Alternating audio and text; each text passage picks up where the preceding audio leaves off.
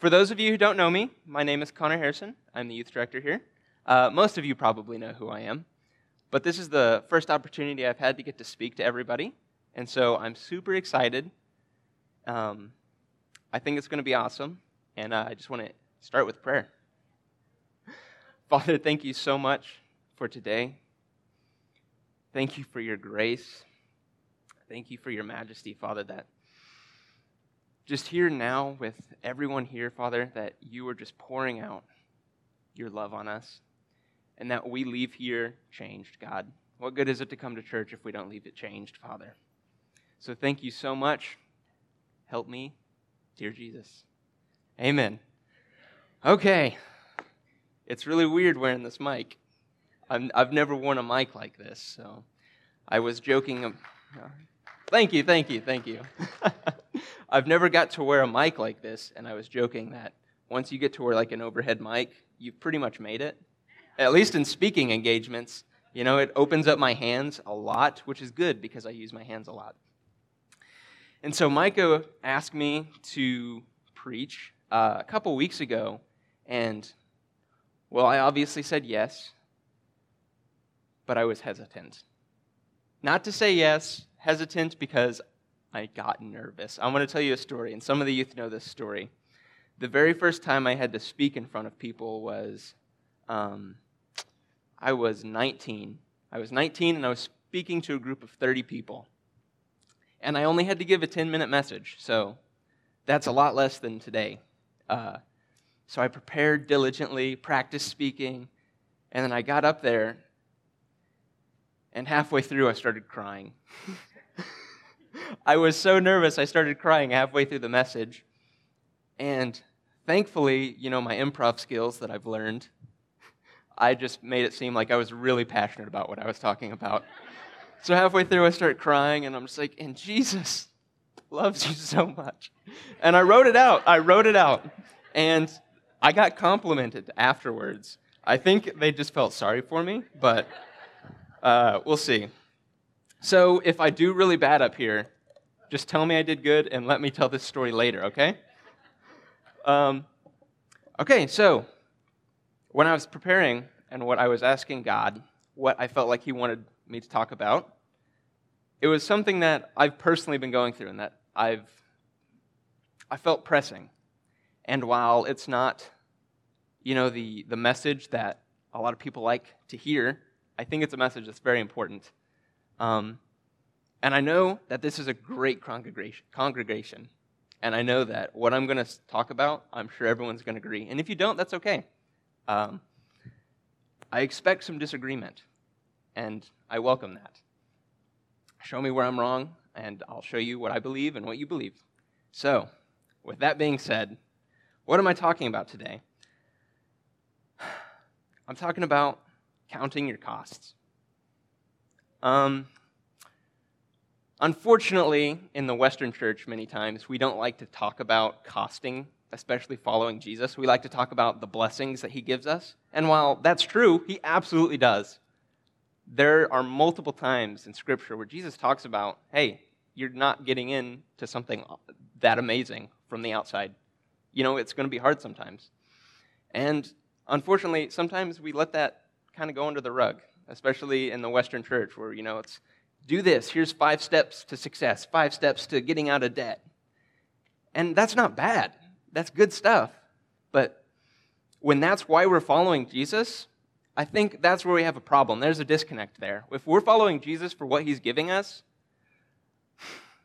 I have a personal conviction that we, we're not supposed to be following him for what he gives us. We're not supposed to be following because, you know, he makes our life easy. We're not following him because if we tithe, we get, you know, more money back. That's not why we're doing it. We follow him because he gave his life for us. And so, this is what I was thinking. You know, it's awful if someone is going to heaven. I mean, yeah, it's awful if someone is going to heaven. Let me finish. It's awful if someone is going to heaven and they think they're going to hell. That's absolutely awful. I don't want anyone in here thinking that. But what's worse is if someone's thinking they're going to heaven and they're going to hell. And that's a hard reality. I mean, that gets that's not fun to talk about. But I mean, with things going on today, there are some people who call themselves Christians who do not appear to be Christians. And I'm not saying we have the ability to judge them. You know, God judges the heart. But being a Christian can be hard sometimes. Jesus never said it was going to be easy. And so I'm going to change up the order that I was going to go in because I feel like I need to. I'll just go to my main scripture, and that's Luke 14 25, if you guys want to go ahead and go there. Luke 14 25. So, Jesus is walking, he's traveling, lots of people following him, like many times in the Bible. He's following, they want to hear what he's having to say. And I'll tell you what, when you start to read what Jesus says, sometimes you get really confused. At least I do. I mean, I have been straight up upset sometimes at what I hear Jesus says because it's not what I've been told he says. And that's important. Like, we have got to read what the scripture says. We can't just trust, you know, even though Victory Life is absolutely amazing, you know, but we can't just trust what other people tell us it says. You've got to read it. And so large crowds are traveling with Jesus. And turning to them, he said, If anyone comes to me and does not hate his father, his father, his mother, his wife, and children, his brothers and sisters, yes, even his own life, he cannot be my disciple. What? Jesus, you said to love everybody. You said, you know, love your neighbor as yourself. That's the, your commandment. You said it. But hate your mother and hate your father. What do you mean? Jesus, that, that's not, does that, what do you mean by that? And then not only does he say that, he says, if you cannot do this, you cannot be my disciple. That's hard. He didn't just say, you need to do this, or, you know, it'd be better for you to do this. He said, you cannot be my disciple unless you do this. And comparatively speaking, you know, you can get into that, what he means by hate. But nonetheless, it's hard to hear that. And next, he says, And anyone who does not carry his cross and follow me cannot be my disciple. And that's where that verse gets me. Because I've grown up in America, I've grown up in Durant. I've heard, you know, when they're talking about picking up your cross, you know, it's like you need to do some things that kind of cost you a little bit. They can, you know, they don't feel good. You might need to fast or I don't know, you know, might need to skip lunch every now and then to go help somebody out. You know, we're carrying our cross, aren't we? I don't think that's what Jesus means. I don't. I don't think he meant, you know, we have to give up some little things that we, we don't want to do because it's good for us. I think he means, and you, you, is, you could disagree, and that's fine. I think he means pick up your cross. I think he means you have to be willing to die for me. And that's hard to hear. That is really hard to hear. You have to be willing to follow me, to pick up your cross. You know, that hill, I'm going up there. And you have to follow me, or you're not worthy to be my disciple. I didn't say that. Jesus said, Pick up your cross and follow me. And those who don't, you cannot be my disciple. And there's this temptation we have in Christianity to where we want people to be saved. We want them to raise their hand. And we want that. We want people to come to Jesus. But sometimes I feel as though we try to sell it as it's, as it's easier than it really is. Because if you've been a Christian for any period of time, you can know it is hard. There are times when you get persecuted for doing the right thing when everyone else is doing the wrong thing. And that's hard. It's not fun to be criticized by your family for standing up for what you believe in. And so Christianity isn't this, you know, come to me, come to Jesus, just say, hey, all you got to do is say the prayer at church. All you got to do is raise your hand, say the prayer, and you're saved. You know, there's a second part to that scripture, and believe in your heart. And how many of us, how many of us know that when you believe in something, you stand for it no matter what? You know, there are people in this country who believe in freedom, who believe in liberty, and they have paid that price because they believe in that. There are people who sacrifice their lives for what they believe in. And this Western Christianity, we don't like that sometimes. We don't like the part where it cost us. And I think that's unfortunate because Paul talks about it. He says, Wouldn't it be great joy if I could know the suffering of Jesus? I mean, Jesus bought and paid for our souls. And we try to, you know, we just want to go to church and we want to do the stuff that gets us gets us blessings. But we forget that there's more to Christianity than that. And so he goes on and he says, Suppose one of you wants to build a tower. Will he not first sit down and estimate the cost to see if he has enough money to complete it? For if he lays the foundation and is not able to finish it, everyone who sees him will ridicule, saying, This fellow began to build and was not able to finish. Anyone know of Cabela's in Allen, Allen, Texas? Yeah? Well, I like that store quite a bit. Um, and when I used to drive to it, there was, I remember there was always this building on the left. This was years ago. There was this building that was just a structure. And I was like, oh, cool, they're building something. But as the years passed, and I kept driving by it and driving by it, there was no development. It just sat. It was, you know, big steel beams and concrete. And I don't know what happened to it, but it didn't get built. Whoever built that, they thought they had enough money, something happened and they didn't. And Jesus is comparing following him to building a, a building. He's like, hey,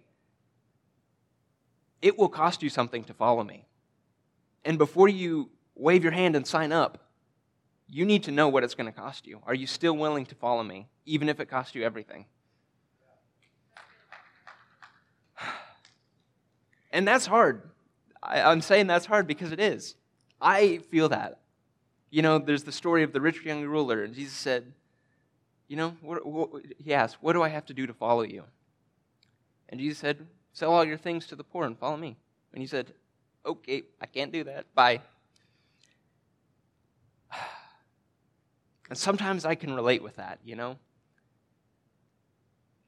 I don't think Jesus was speaking figuratively to him. I really don't. And possessions, man, they've got a way of holding us. They've got a way of we like we like to hold our things. You know, I I worked, you know, months for this. I paid for this. But does it really belong to us? I mean, if Jesus bought us, we are his. So what we think is ours is his as well. And we've got to be willing to follow him. Jesus says it. I'm not, I'm not just saying this. Jesus says this. If you want to follow me, you have to be willing to die. Heck, some of us aren't even willing to come to church every day. And you know, you know, we'll follow Jesus to death. But you know, I'm I'm tired this morning, so there's there's grace, right? And there is. I'm not downplaying grace. I am not downplaying his grace and his ability to save. Not at all. But what I am saying is, have we, I'm looking around and I know there's mature Christians in here. Have we counted our costs? Like, if Jesus called us to do something, if Jesus called us to sell everything, would we? I don't know. I don't know. I don't know if I could do that. If Jesus said, hey, I know you've got kind of a good life, you've got a good little gig right here, but I need you to sell everything, move to China, and give your life? I don't think my first answer would be, heck yeah, sign me up. I mean, it'd be awesome if I was like that. I don't think I'm that spiritual yet. But man, I think it's unfortunate when we don't look at the costs. Because we'll follow Jesus, you know, we get our, you know, we get our friends to we have friends who aren't saved, we have family who aren't saved, and you know, we want them to be saved. We want them to know Jesus because Jesus is worth it. We've known it. We've we've all paid something to be here. And we know that it's worth it. It's worth whatever we could pay, it's worth whatever we could give. He is totally worth it. But maybe he's not, maybe the reason that we know he's worth it isn't because what other people think he, why he'd be worth it. I think many people think he's worth it because, yeah, I tithed and now I'm getting more money, or now I have a church community to be around. And those are good things. But that's not why he's worth it. He's worth it because in the end, we, there was an end day. And this, we were joking about teaching on Revelations, and this isn't Revelations, but there is an end day. We know that.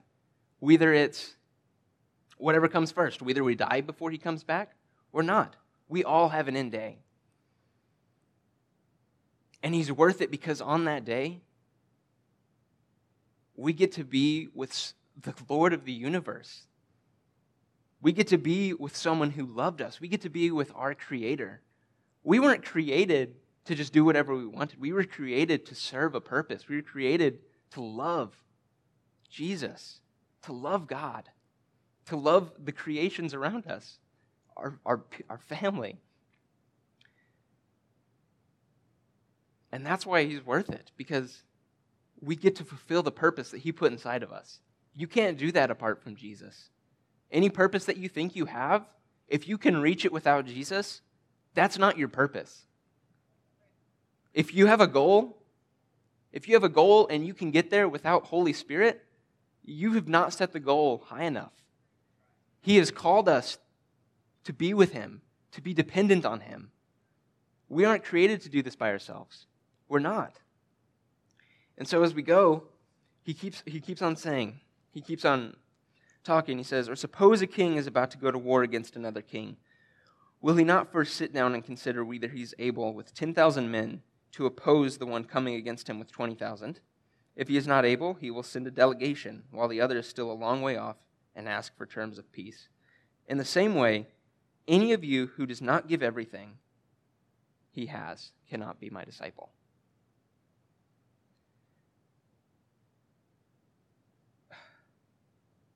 If any of you does not give up everything, he cannot be my disciple. These are Jesus' words. These are red letters, people. These aren't black. These are red. These are what Jesus said. And then we all know the next the next verse. Salt is good, but if it loses its saltiness, how can it be made salty again? It's neither fit for the soil nor for the manure pile. It is thrown out.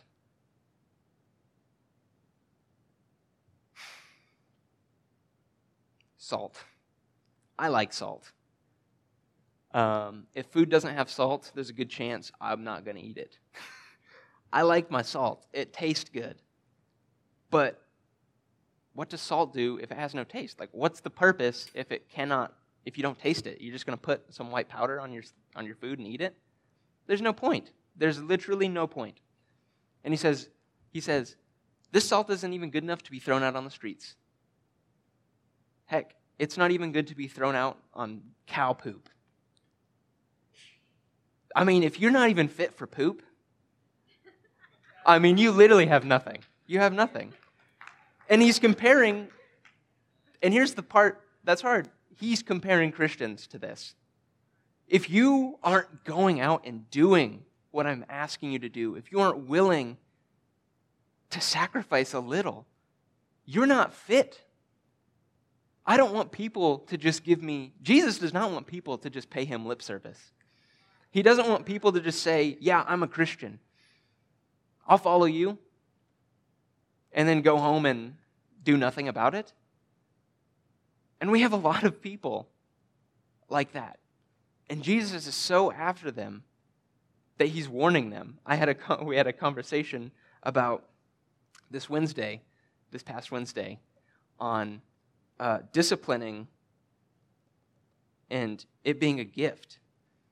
And someone uh, someone said, uh, "Well, I, I, they they want gifts or something to the measure of gifting and uh, discipline are not the same thing. And I said, Well, you know, if you don't, I think discipline is a gift. If you look at children growing up who have not been disciplined, um, well, unfortunately, many of them are hard to handle, even as adults. And so I count it as a gift that I was disciplined. I think we all should.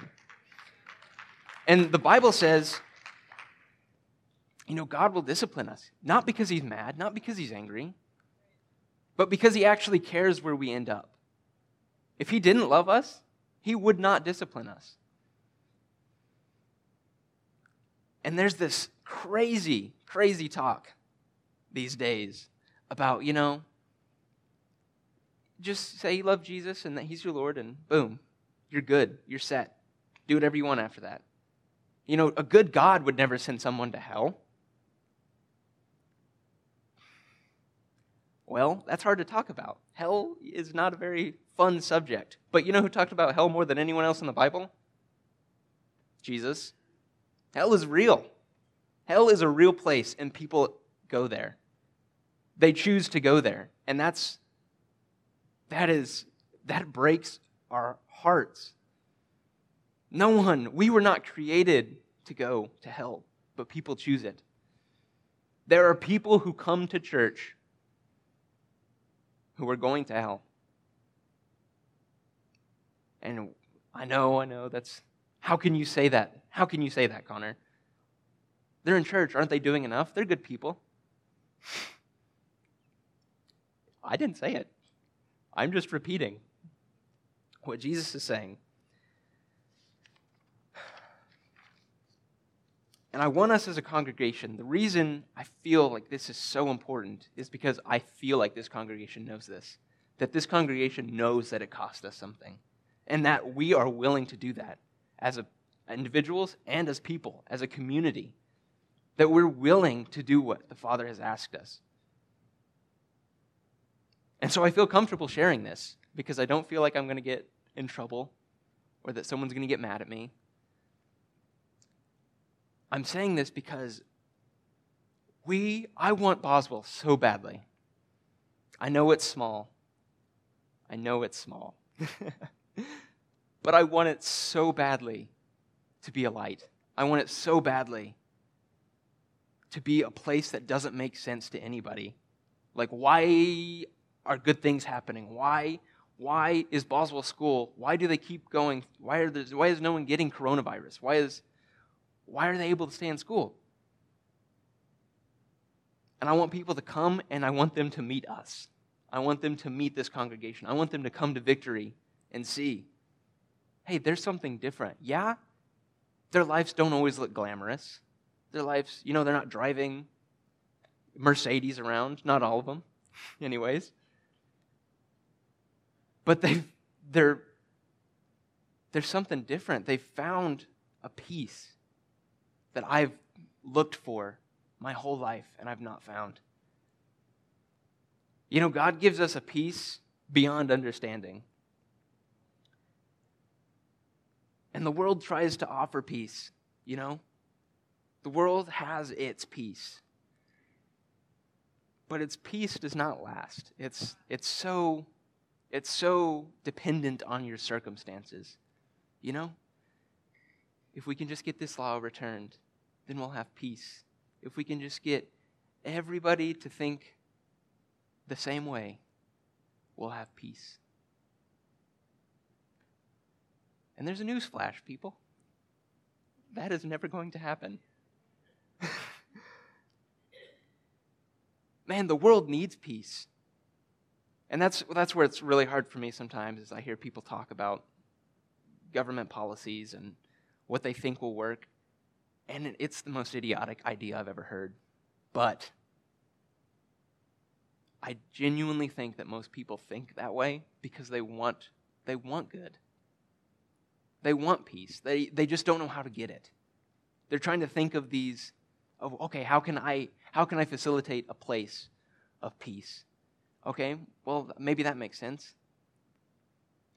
And it just we know. We know because we're Christians. We know because we have found that peace. That that's not, you don't get it through doing things. You don't get it through circumstances. You get it through following Jesus. And sometimes that following Jesus cost us. And when I say sometimes, I mean definitely. If you have uh, followed Jesus and you've now, if you feel like you've never, it never, it hasn't cost you anything, man, hold on, because it will. It will. It, it will cost you. It will cost you. It might not cost you your life in terms of physically being martyred, but it will cost you your life, and you will have to give up your wants and desires because let me tell you, sometimes what I want for myself is absolutely not what Jesus wants for me. Sometimes what I think I need and the job I need to get and the college degree I have to get to assure my future family security and safety. You know, maybe I've been told that. But when I look at the disciples, they paid everything. When I look at Paul, it cost him everything. When I look at Peter, it cost him everything. They didn't just hear the words of Jesus and say, oh, that's nice, that's good. It'll cost me something. Let me just tithe and get my blessing. No, they died for him. People do not die for a lie, they believed it. If Jesus wasn't the Son of God, he was the craziest person alive. You can't say Jesus was good, but he wasn't the Son of God. Because a good person does not go and tell everyone to praise him, and if you don't, you're going to hell. A good person doesn't do that. You can't say Jesus is good but he's not the Son of God. You can't do that. He either was exactly who he said he was, or he wasn't. There's no other option. And when I look at what the disciples thought, they sure did believe him. They went to death for him. And in Philippians 3 7, Paul's writing. He's writing and these are some of the verses that, these are some of my favorite verses in the Bible. Because so easily we can take what we have in this world and make it what defines us. We can look at how big our house is, we can look at how many friends we have, how much money we make, and we let that define us. We say, yeah, I, I, I did this. I'm, you know, obviously somebody thinks I'm worth it. Or this is my hard work. And Paul, if you don't know, you know, he describes himself as um, a Jew of Jews from the tribe of Benjamin, a Pharisee. He had all these things going for him. And then he writes this He says, But whatever was to my profit, I now consider loss for the sake of Christ. What is more, I consider everything a loss compared to the surpassing greatness of knowing Christ Jesus my Lord, for whose sake I have lost all things. I consider them rubbish. He literally considers them trash. He considers them the salt on the manure, that I may gain Christ and be found in him, not having a righteousness of my own that comes from the law, but that which is through faith in Christ, the righteousness that comes from God and is by faith. Man, we can't do this by ourselves. He didn't call us to give it all because he didn't equip us. He, he gave us everything we need. And really, man, who cares if it cost you everything? Like, is knowing Jesus not enough for that? Is getting to spend eternity with Jesus not worth it? I think it is. I mean, there are some people who were pretty convinced that it was. And so, I mean, that's, that's the gospel right there, is that we come to Jesus, He takes us. He takes us and all of our trash, all of what we think is important, all of the material things that we've gotten and acquired, and He gives us our righteousness. He gives us His righteousness. Man, I don't have a righteousness on my own. I don't. but man, the Lord of everything has given me his righteousness. My gosh, we are so blessed, church. We are so blessed. Man, it is so worth it to follow him. It is so worth it. Man, if it cost you something, count it as a blessing. Count it as a joy that I can give this up. I mean, Jesus gave his life for me. I can give up something. I can give up, you know, a couple hours of my day to go help some youth. I can go help the homeless. I can go help a food shelter. Man, I can give that up because he gave so much more for me. And when we barter with ourselves and say, oh, we just have to give up, you know, five minutes, read the Bible, we're selling ourselves short. Yes, read your Bible. Give five minutes, read your Bible. But people, he is so worth giving so much more. Whatever you give, I promise you'll get it back. It might not be in this life, but in the life coming, you know, the life that actually matters, it's worth it. This life is such a small parcel of time. We try to put so much, you know, we try to put so much into this life that's here one moment and gone the next. And I don't want anyone, I'm not saying anyone has I'm not saying God has called anyone to be poor and to, you know, make sure to try to go and die. I'm not saying that. But I'm saying if he did, I mean, do you think he's worth it? Do you think he is worth it? Do you think that he actually means what he promised? That, hey, I will give you eternal life for following me. I think he means it. And I want us to think he means it. And Paul continues I want to know Christ in the power of his resurrection and the fellowship of sharing in his sufferings, becoming like him in his death, and so somehow to attain to the resurrection from the dead. Not that I have already obtained all this, or have already been made perfect, but I press on to take hold of that for which Christ took hold of me. Brothers, I do not consider myself yet to have taken hold of it, but one thing I do, forgetting what is behind and straining toward what is ahead. I press on toward the goal to win the prize for which God has called me heavenward in Christ Jesus. Man, Paul was awesome. Paul is so cool. I love reading Paul's work because he's a man who he's a man who got it. You know, he never actually met Jesus in the in person. Jesus was already dead by the time, you know, he met him on the road. Which is crazy because Paul served Paul's faith. Paul's faith in Christ Jesus was amazing. He literally gave his life to just going around and preaching and planting churches and making sure people knew hey, you don't have to live like you're living now. You don't have to live under this law. Jesus came to fulfill the law.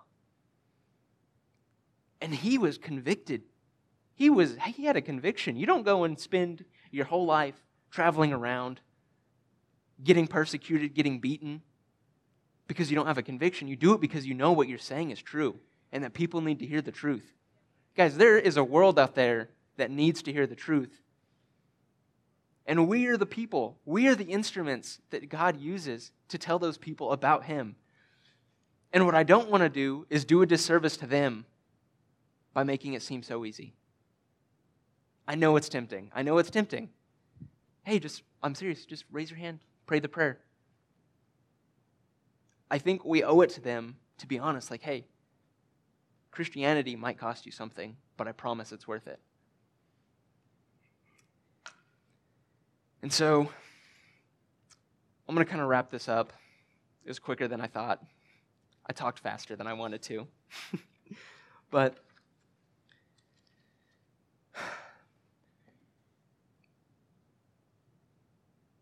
my conviction right now is that I want a people who will serve him. I want to be someone that will serve him no matter what, no matter what it cost me. It might cost me a relationship that I really don't want to lose. It might. It might cost me, you know, a job that can assure me for my future. It might cost me that. But at the end of the day, man, I want to know that He's worth it. I want to know that He's worth it, and I want us to know that He's worth it. And so, we owe Jesus our lives. He bought us with His life. Man, we owe it to Him to give our lives to Him, even if that makes us uncomfortable. You know what? Coming up here today makes me uncomfortable. This is not something that I particularly jump up and down to do. But I know it's important, and I know that what I'm sharing, while not always easy to hear, is important. And I would be doing myself and you a disservice if I came up here and just talked about what you wanted to hear.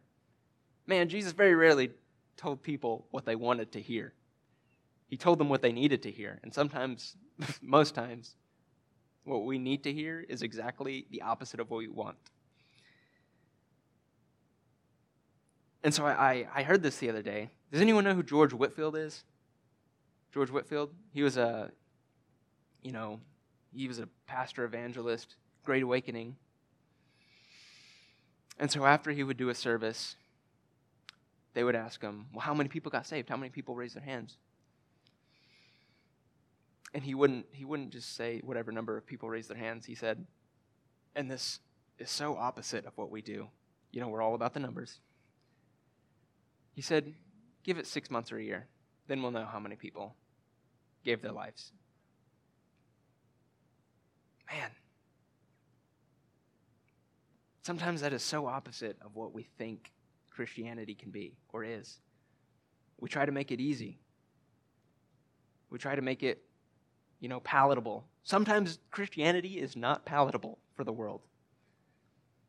And that's okay. We've got to be okay with that.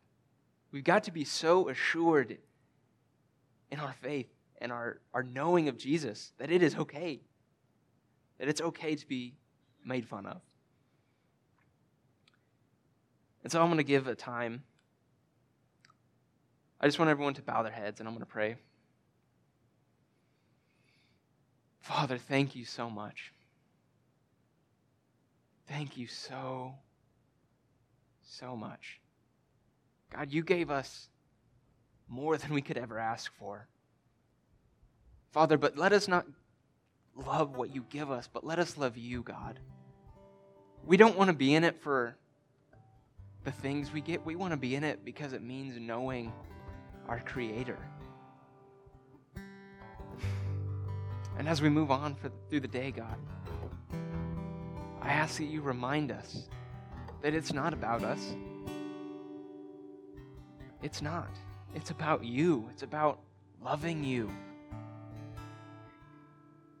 So if there's anyone who just feels like the Holy Spirit is just moving in their lives or moving in this moment, maybe you've said, Hey, I've followed Jesus, but I don't know the Jesus that asked me to do anything. Man, I invite you to know the real Jesus. The Jesus of the Bible, the Jesus who is so much better than anyone could ever say.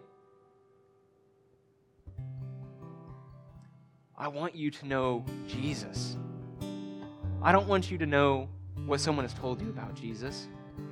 I want you to know Jesus. I want you to know what he said. And if there's anyone if there's anyone who feels like maybe I don't know who Jesus is, I ask you to just raise your hand.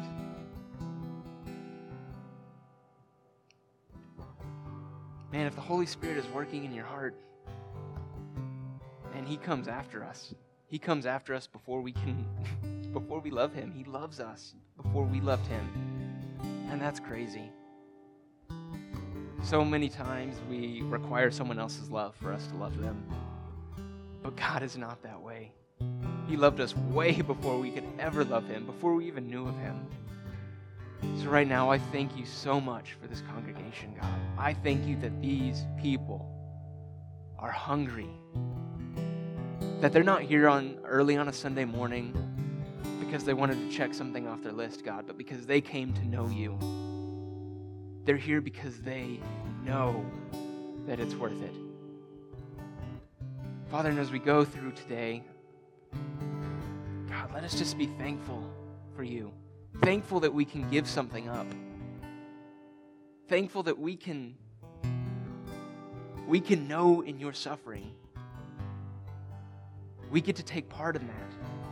And that is a blessing. That isn't bad. That is a blessing, God. Thank you so much for who you are. And thank you for telling us what we need. In Jesus' name, amen. Well, that's my message, and I'm sticking to it.